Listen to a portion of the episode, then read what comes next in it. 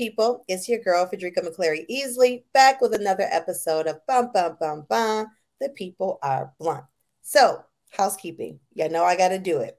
We are on all the platforms, good people YouTube, Apple Music, Spotify, Amazon Prime. Like, subscribe, check us out, do all the good things. Um, you take your time, I'll take my time, and that will make this platform much better, a much better time for all of us.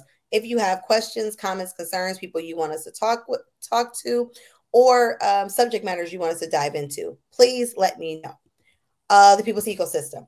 Go over, check out our merch as well as our CBD line. Uh, because we are still federally illegal, you know, we don't have interstate commerce. And so we can't ship uh, THC to all of you, but we do have some amazing um, tinctures and transdermal patches that are CBD. So go check that out as well as the merch.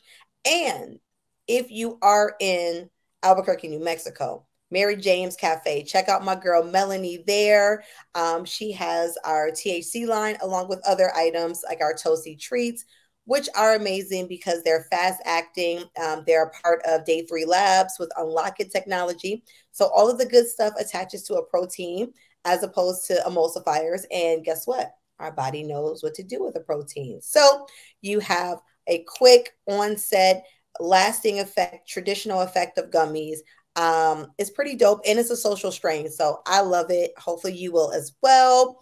If you're in Cali, we are in all of these places, right? So Santa Rosa, Sacramento, LA, Oakland, San Fran, and Grenville. And without further ado, I have an amazing guest with me today, Miss Annu Khot. How are you? I am doing very well, and I'm super thrilled and excited to be here on this podcast. Thank you for having me. I am so happy that you are here. Um, so, first of all, for those who do not know uh, Annu, this is a lady who wears many hats and has many talents. I'm talking about real estate, tech, finance, um, an attorney by trade. Like you are, um, as Whitney would say, you are every woman. um, I appreciate the way you've put that, but um, if you go back to my story, it actually uh, I was uh, at each stage of my life where um, I had to show up. Um, that was the need. That was the need of the hour, and um, I didn't plan it that way, but uh, I just showed up, and that's my story. But you know what, Annu, that's what women do, right? Um, we are doers. We we see needs, we identify them, and we get stuff done. Uh, in my former life, I was an organizer, and so the trick of the trade was always you go to the busiest person because the busiest person is going to get it done. And and you you nailed it. You said it right. That's why you know when people uh, introduce me in a certain way, I just in my mind, no, we are women, and we all women are special because we all do this. We all do this day in and day out. This is who we are. There's nothing special about us. This is how our dna operates. Yeah yeah. We see all the things. Our tentacles are everywhere. And then add to that you know you are a wife you are a mom uh you are a daughter you know you are a part of these communities right? So you are um just wearing many hats. My first question is how do you balance all of this shit I do it as a man. a man would only so uh, I don't know about uh, a lot of men, but the men that I have been raised and who are involved in my life, mm-hmm. uh, multitasking is a big challenge for them. So I have seen them how they delegate tasks, and when these people say that, how do you balance things? I act like a man. I delegate things. I make sure that you know every aspect of my role has a help, and that's how I function. First of all, I have never heard it like that. Like, talk about tapping into your masculine and feminine energy. That was a bar right there. Okay. like, as we would say, that you just dropped the gem.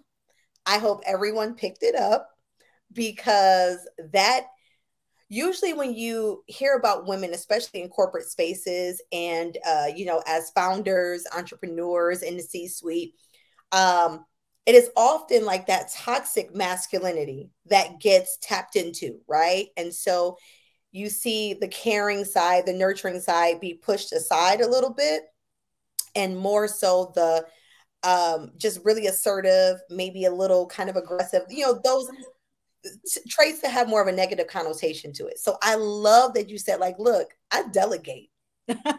I also I, I think that scenario is changing, Petrica, where you know I I see now more founders, more CEOs tapping into the vulnerability, tapping into uh, their emotional wellness, tapping yeah. into maintaining their mental health, and and and and leading through making change around them yeah you know i i see new leaders who are empathetic new leaders who want to bring in social change and um, I, I believe this is the new norm that's going to happen going forward. And i love that. I love that. You're bringing your full self forward. More leaders are bringing and i would say women are we're ushering in that change. Like yeah. we are we're ushering it in. We're saying hey come with us. There's more than one way to to handle this and to be successful. Um, and speaking of wellness, I want to tap into that because I know a part of your cannabis journey. So, again, for those who don't know, entrepreneur, founder of um, Social Dispensary in Illinois, um, northwest suburbs of Illinois, right over by O'Hare, correct? Yes, yes. Park Ridge, O'Hare. Park Ridge, yeah. okay. Um, and you are the first Indian American woman um, who has been given, or not even given, I'll say, who has a dispensary or has an equity license in Illinois. That is so true. Yes, you're right. Okay, perfect. So let's dip let's de- dip into this wellness piece because I was doing my research and I saw that your cannabis journey, first of all, it's a part of your heritage, right? Like we know this plant has been used for centuries, right? Okay. Um, but your personal journey, though, came at a time where you needed to prioritize your own wellness. And so tap into that a little bit. And I, am interested to know how you dealt with that um, and being just kind of open about it because of the stigma. So um, I was born and raised in India, and um, in our community, we are always encouraged to try alternative medicine when it comes to healing yourself uh, in your physical or mental space. And um, be it Chinese medicine or you know Ayurveda or cannabis. Um, so we are allowed to experiment uh, beyond traditional, you know, pharmaceutical uh, medication. So this was something not new to me while I was growing up. Um, though cannabis was a taboo in our community, and it is still a taboo in our community, and nobody talks about it, and I don't know why. So when I came to America, I did not have access to alternative medicine uh, while I was living here, and I am an immigrant, and I moved to America in 2008, and that really sort of took a toll on my physical and mental health because. Um, I wasn't very dependent on pharmaceutical medication, so I had to figure out a way to, you know, balance my uh, mental and physical needs. And um, uh, for for the, since 20, 2008 till 2017, I had um, I had a very misfortunate uh, event in my life where I was pregnant for seven to eight times, but I was only successful in having uh, successful in keeping one pregnancy till full term, yeah. and um, the pharmaceutical medications were not helping me. They were not helping me, um, you know, take care of my um, mental well-being. And that's when I uh, started looking into different options. And I was like, oh my God, I need to figure out how I can, you know, uh, acquire cannabis. And uh, let me tell you, Illinois was not legal at the point of time. I, I know. And somebody like me, who's an immigrant and who looks like this, a brown skinned woman, and who wears a pantsuit and who's very corporate, trying to figure out how to get uh, weed from the other source was very difficult, but I was successful. I um, I made some good friends, and I was able to get my weed, uh, and I was able to heal myself. You know, yeah. and I just felt like you know during those dark moments in my life, cannabis was my only friend.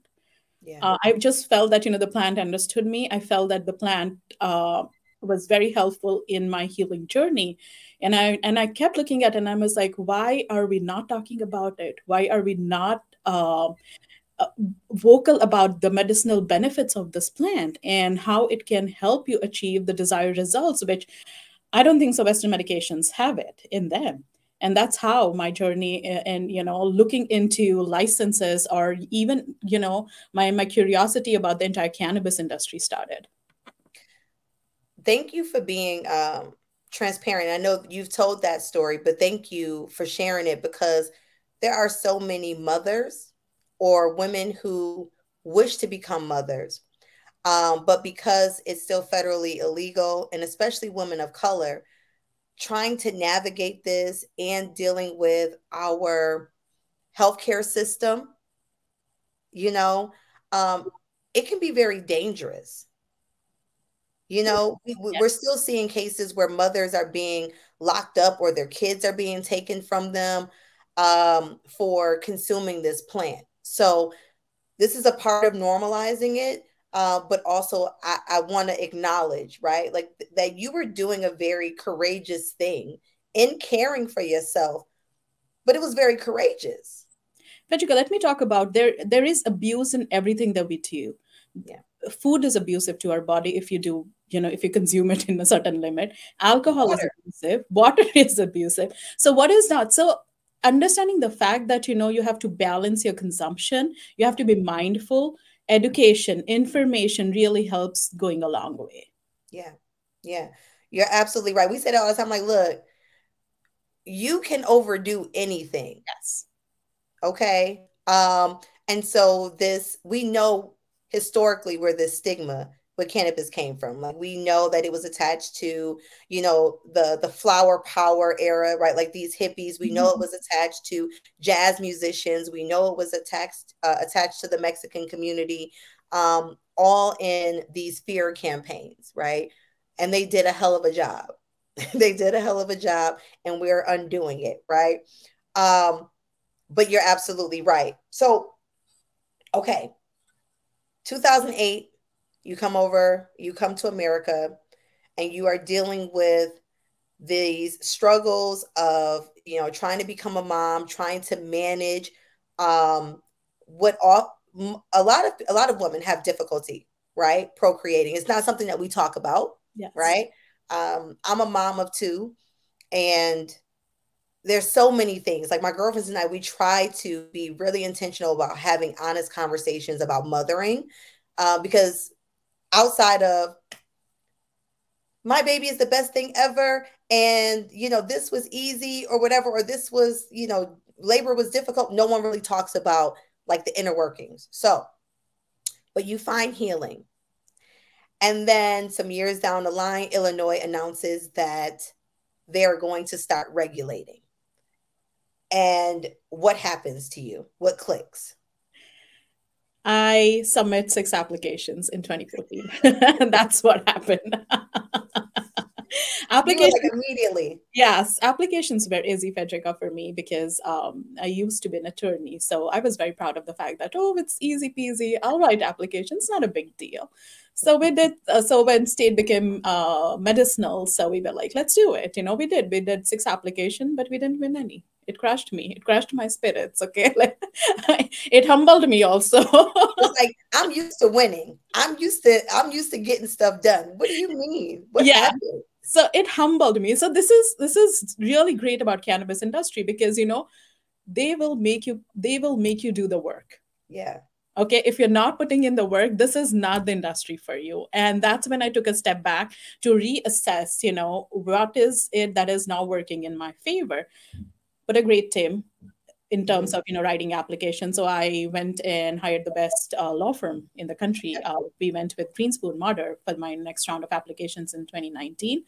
The state did mess up, but we ended up winning one license, and here we are with my first flagship store in Park Ridge, Illinois. Thank you. and congratulations on that. So um, it really uh, warmed my spirit when I read that your dispensary is a majority employee owned um, facility. So I want you to go into that, like why that was important for you, um, and and how did you structure it? So um, before even getting into it, I want to make a concept very clear to our audience. That is, you know, in our journey, there is some point of time where you have to define your enough. What yes. is enough for you?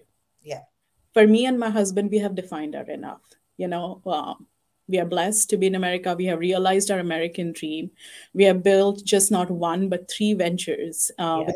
within 10 or 15 years. And uh, this is a lot for us you know and we are very grateful that you know we are able to witness this. So when it came to cannabis industry we were very intentional right from the beginning that you know we would go with social equity by employment. Mm-hmm. see everybody talks about expungement but nobody talks about you know when you expunge uh, a charge from somebody's record but how, what are you doing with them? You know are you are you involving them in the economics of cannabis? Are you involving them? You, are you bringing them to the mainstream you know I I like advocacy, I like activism, but for me, is it going to make money?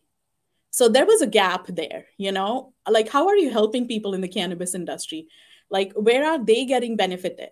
from the entire thing. And that's where, uh, when the state of Illinois came up with the social equity program by employment, I was like, you know what? I told my husband, this is our chance. This is what we need to do. And we intentionally put up an application where we wanted to be social equity by employment, where we you are mandated to hire people from communities that have been impacted by war on drugs and DIA communities.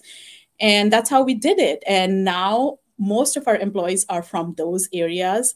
They maintain and manage the dispensary. Frederick, uh, our dispensary is more than 65 days or 70 days in operation. I, as a founder, I do not take a salary. I do not take, I do not partake in profits. I do not take a salary. We will roll out a ESOP pro- program. We are in, still in talking with our um, attorneys, but we have an amazing profit sharing uh, plan for most of our tenders and our teammates. And that's how I want to go forward. Yeah, yeah. Um, kudos to y'all for acknowledging you're enough but I think that there are a couple of gems in there, and I want to kind of like break that down. Um, one of the things you were very clear on your why. Like personally, you decided like what was enough. You and your husband, your family, you are stable. You're financially stable. You can take care of yourself. But in terms of this business venture, you were very clear on, and it took some time, as you said, but you got really clear and centered on your why. That, that is, is important. Because when you do elevator pitches, right? Like when people are asking you, you need to be very clear on that. Like you need to unequivocally be able to spit that out without a whole bunch of hemming and hawing. Okay, so you had your why. The other thing is, I feel like you put yourself in the position of a justice impacted individual and so, and advocacy looks a number of ways, right? There's not one way to advocate. But what would they want? It's like, yes, my record is expunged, but I'm out here and now, you know, in terms of my resume, I have maybe a 10 year gap or a 15 year gap where um, I was not gainfully employed or where, you know, I was working menial jobs that really didn't even take my skill set into account because I had a, that F on my chest. And so you and your husband's decision to tap into like how do we bring them into this, right? And and not just as workers, but in a meaningful way. I think that those are very key pieces. That's true. And and my entire concept was to create leaders in their own way. You know, it's just not about giving them a paycheck, but you know, um, if if they can read a Google review about them, or if they hear a really amazing positive feedback from a consumer that they uh, educated about the about a certain product or how they're making an impact. So for me, it was just not bringing them to the economics of cannabis, but also making sure that they feel that they are there's a tangible impact that they're leaving behind. Yeah. And that's that exactly is what my mission and vision is, and that is what is giving me fulfillment so far. Yeah, they have ownership. This is their dispensary just as much as it's yours. Absolutely. Abs- And they run it that way, you know. Fortunately, I do not have to go and manage the retail store on a daily basis, but I see what an excellent job they have done managing the entire dispensary. Yeah. And that also speaks to trust. Like the fact that like this is essentially like your baby, but you do not have to micromanage, you don't have to be there um on a, a daily basis and do that day-to-day piece it shows the trust that you have of your staff and also the trust and respect that they have for you. Absolutely. And it comes when women are leaders. and when, when women are put in a position where they can make a difference. Yeah yeah yeah. So when when uh, question two questions. One when you were hiring and people heard about you know just this different model right? Because this is not the norm. What was the reaction and then what has that done to your recruitment and retention efforts? Let me tell you i was very mean when i was hiring people. Because you know how people will come and they will talk about social equity and how they believe in the mission and vision and i'm like okay your talk is not impressing me here okay? You are here because you know you see a personal brand are you here because you know we are doing amazing thing on linkedin or social media and that's what is attracting you? Mm-hmm. but tell me how much hours or how what kind of volunteer or activism have you done in real life? You know? So i asked those tough questions to them okay? Just to see just to assess you know if they were the right fit or not. Yeah. but apart from that we also uh, collaborated with a lot of non-for-profit around us. Um, uh, Illinois Women in Cannabis. They started a cohort with Amplify Chicago where they got in, um, I think, 15 to 20 uh, women and they trained them to be budtenders. And I kid you not, like my heart was full when I heard about that cohort. And we hired three to four people uh, from there that cohort and that's how our in, entire journey started about hiring uh, good people you know like i uh, I may have interviewed like more than 1500 people in all my ventures. So I have this knack of, you know, figuring out who's real deal and who's not a real deal. Yeah. yeah. You're not new to this. It's like, yeah, I, yeah. I, I, I, can see through people. I can see through people. And, and I, I don't hesitate even calling out and telling them on their face that, you know, don't try that. Okay. Don't try that on me. You're not here to impress me. And I'm not a bit impressed, you know, with your answers because people came in and then they're like, oh my God, I knew I really like your story. I like what you're doing I like the entire social equity concept. I'm like, yeah, that's fine. But what have you done? Have you volunteered somewhere? Have you done anything for the community? And they will be like, no, we were working for MSOs. We didn't have time. We didn't have the money. I'm like, that's not an excuse. It's just so, so you came here because I'm doing something good. But what about you? What have you done? You know, so I asked them direct questions. And that's how I assessed if they were going to be a fit for my team or not. Yeah, yeah. First of all, I love it. You you like the uh you like the quiet storm out here Annu because you come off it's like, oh, she's so nice. And then you come in with the venom, like, um, how, are you gonna add to my team? There you go. Just don't talk. Like talk is talk is cheap. You know. Are you walking the talk? You know. Show right. me. Show me that proof. You know. That's so, right that's how I I did weed a lot of people out, and that's okay. how I built an incredible incredible team. Yeah, yeah, I I love it. I love it. Like you are speaking all of my language here because it's like, what are you doing that you're not getting paid for? Right? What are you doing like simply because it is good and it is the right thing to do? And and I also don't believe in like people from marginalized communities like our labor being free but there's also a real thing of like if you're a part of this community um then investing in the community is investing in yourself right? Like we we we get those benefits. So i love it.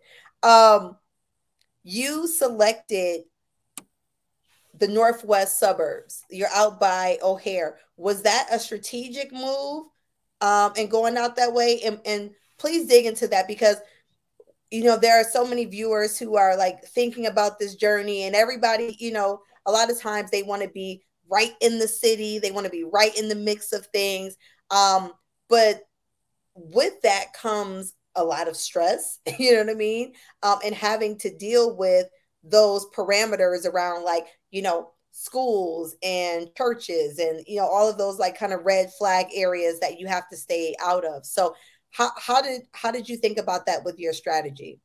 So with retail, uh, first and foremost thing, if you have the right location, then you'll win. So anybody who wants to get into retail, make sure location is key. Yes. And you have to believe in your location too. So we had certain filters, uh, you know, when we were uh, looking for location for our retail store, and this particular location did fit the bill. Okay. Um, and and uh, one of the main reason was it was close to O'Hare. Mm-hmm. And we wanted to tap in the traveling tourist. Mm-hmm. And uh, I get off the plane. Come see yes.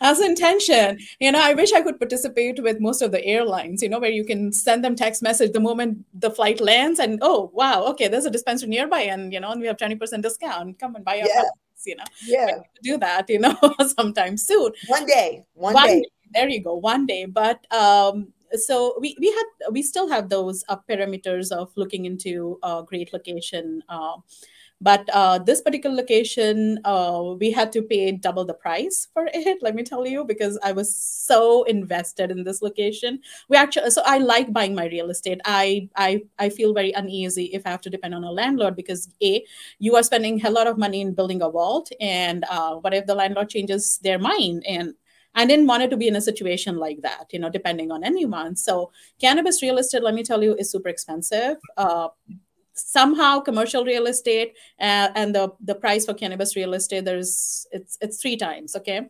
and the banks are not super friendly we were Federica, we were like one of the top five applications that credit union one approved for lending yes and we were super excited about that. So uh, but then we had to we had to sort of prove them that you know we had funds for the entire buying price. So i had to like you know show them funds. I also had to put 18 months of mortgage in the bank's escrow. Wait and i'm sorry. 18 month of mortgage wow yes in their escrow and 150% of my construction money also so so the bank did held like 1 million of my money when I bought that property. And it's cannabis. And nobody prepared me for this. You know, let me tell you. When, you know, when I got into this industry, I was super naive. You know, when I was doing my financial projection, I was like, oh, building a dispensary is, you know, not that difficult. But no, there's so many hidden costs there that, you know, until unless you walk that journey, you will not know. Okay. Let's pause for a minute here. Okay. Um, this is one of the things that really aggravates me about the cannabis industry because – you pay taxes you pay hella taxes because we have 280e right so you're paying more than the average business in taxes you don't have traditional access now you you manage to to to get fund you know to get lending right to have um the backing of the bank but what you had to go through to get it right um and when we're thinking about a lot of equity applicants, I'm not going to say the majority, right? But I'm going to say a lot of equity applicants, especially those who may have been just as impacted, they may not have all that. Yes. Right? They may not have all that. I mean, just hearing 18 months, 150% of, of um, your build out costs, like that is a lot. Yes. That is a lot. Um, let's talk about advice though here because I know that you're an angel investor. Grab, I've been all in your business, so I know you're an angel investor, um, and you have this back, you know, background in real estate and all of this. Um, and I know that recently you all um, raised three million uh, in capital for expansion, but because you're an angel angel investor, you know that it's very difficult for women and people of color to get VC, to get venture capital, right? Um, you may not be able to go to the bank. That's still very taboo in this industry. And you know, it's very difficult, especially for startup, especially like entry, entry point, like that first year, they always want to see a proven concept. So what are what is your advice in terms of navigating like the money, the financial aspect of all of this? What advice would you give? For women, uh, one of the first and foremost advice uh, or, or uh, something that my viewpoint I would like to share is start speaking the language of money. Mm. I see a lot of women don't do that. You know, so start. So when I say start speaking the language of money, is understand what is an EBITDA, understand what is an ROI, understand understand from the point of view of an investor you know they don't care about social equity they don't care about women don't they don't care about anything you know if if somebody is bringing certain amount of money to you and they're planning to invest what is it that they are uh, mm-hmm so so for me i i had the background of two previous ventures so mm-hmm. it was a little easier for me because i was established in different industry before getting into cannabis industry but yes. raising fund in cannabis industry extremely difficult you know so uh, knocking doors uh, becoming you know coming up with your own um, I call it sales pitch. Okay. Mm-hmm. you have to have that sales pitch. If you're not a salesperson, it'll be very difficult for you to raise money. So, wear your sales hat, make sure that you understand your financials, make sure you speak the language of money. And also, you have to relentlessly network. You know, for me, I thought that, you know, I was doing the traditional way of raising fund by, you know, uh, going to people with money with my worldview. But mm-hmm. that wasn't working for me. So I changed my strategy where, you know, I was approaching people who shared my uh, worldview of making a difference in the community and then asking them, do you have money? Can you invest in mine? like help me make this difference. Yes yes. So so the entire concept of impact investing is something very new in the cannabis industry. And there there, there are people who really believe in those kind of you know investing. So go and look out for people that believe in your worldview who believe in your vision but also make sure that you're leveling up to their standards.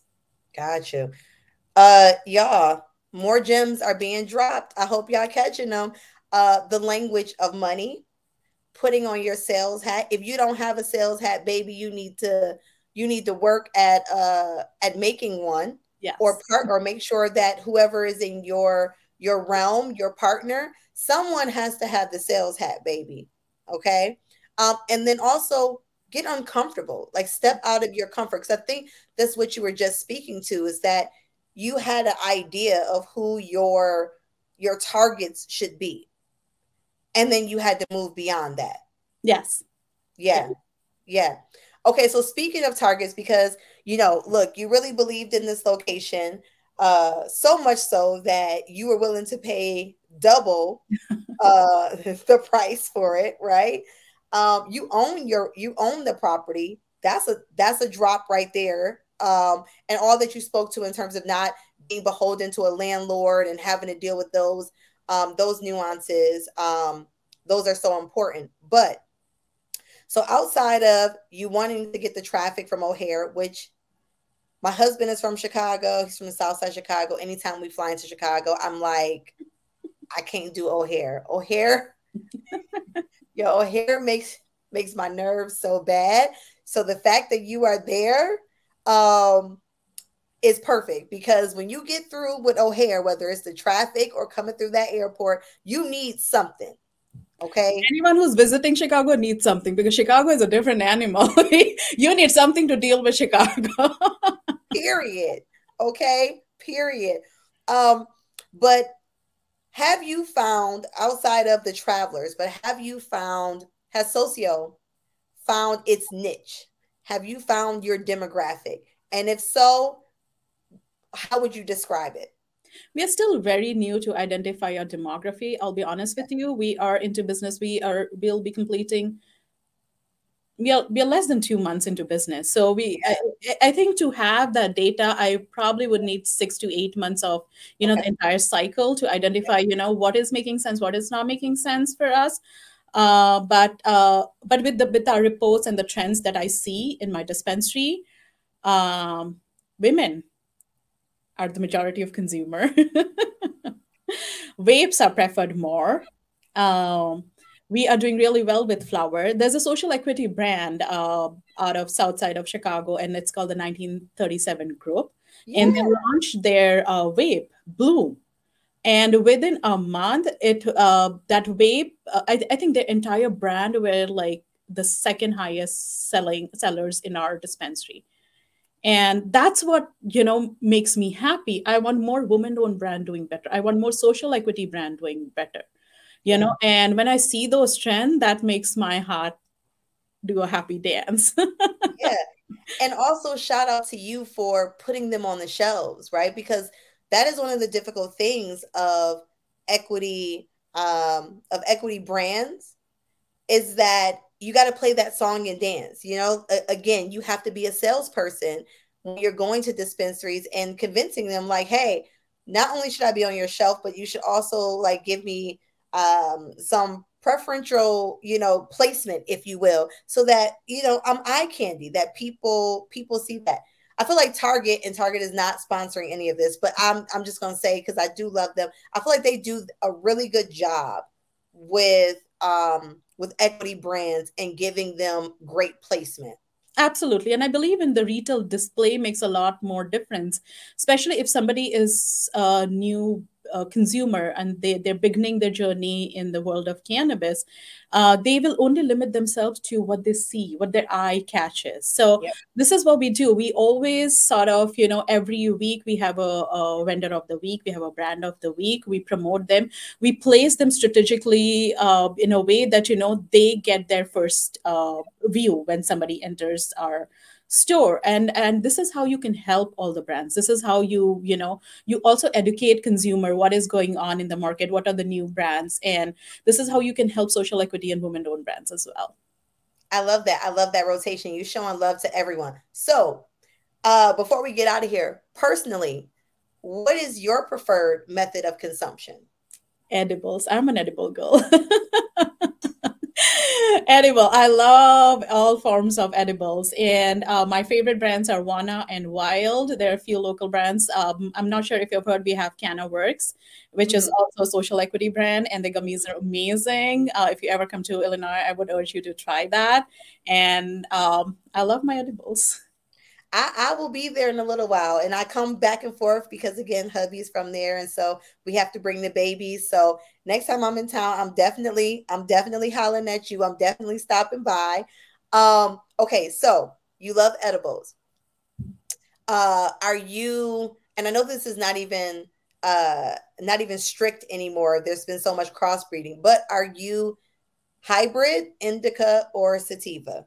straight indica girl Okay. You're like, I need to relax. I need to relax, you know.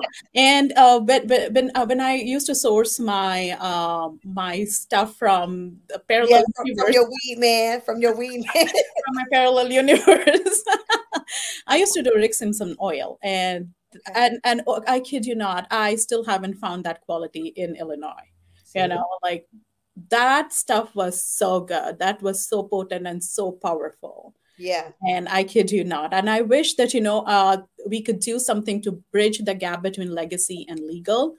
And that's something I'm very passionate about. And then I hope that, you know, we will able to see that, you know, we are connecting the right people when it comes to cultivation and growing the right weed.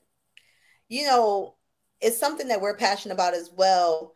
Um, I think one of the first steps has to be amnesty Yes. because what incentive do legacy operators have for coming into this regulated space?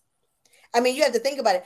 You can't threaten them with the stick of law enforcement. They've been dealing with that shit for years. Like nobody's worried, right? Or whatever worry they have, they've already figured out how to measure that, right?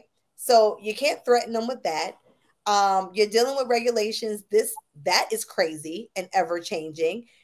You want to take most of my profits with 280E, right? Uh, in additional to regular taxes. So I feel like the, the start of that conversation has to be amnesty. How do we make it so that whatever assets they currently have, whether it's money, uh, connections, product, of course, product needs to be tested, but how do we um, allow legacy op- legacy operators and help them to transition holistically, like where wherever they are right now? Yes, and absolutely. And this comes from uh, lobbying with policy advisors. Our policies need to change at the federal Yeah. level. Okay. Getting rid of 280E, possibly. Uh, though when it comes to cultivation and other, they are they don't get so much affected in terms of you know how we dispensaries get affected by 280E. Yes. And also they bring in I, I think legacy operator bring in immense knowledge, which I think legal world doesn't have, the legal cannabis world doesn't have. What we bring is the business acumen. Yes. So there has to be a good marriage between these two. You know, why not work with these people? You know, let's let's build a harmony. Let's it's their world that they started the entire thing. And we are here because, you know, just because we tapped on into the legal world and you know we, we were very clever about you know writing applications and making it a point Mhm. but i just believe that it's their world Absolutely. and we are here to help them Absolutely. That's what it should be. Like, like legacy operators show just how profitable this is, right? Um, and a part of why it's being regulated is because they want that money.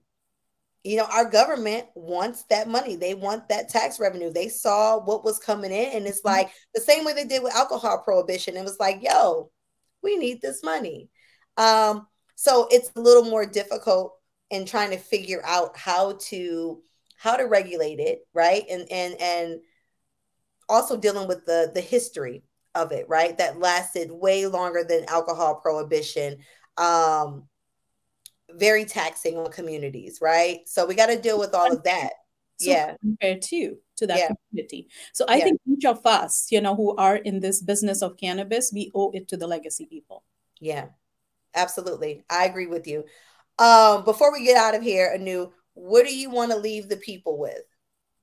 Love the plant. Talk about the plant more share the medicinal benefits share how good this plant is the more you talk about it the more you advocate about the benefit of the plant we all as a community we win so show your love for the plant uh, I have nothing else to say, y'all. Uh, that was the drop of the day. That was what we needed. Show your love, speak often, speak loudly, speak bluntly.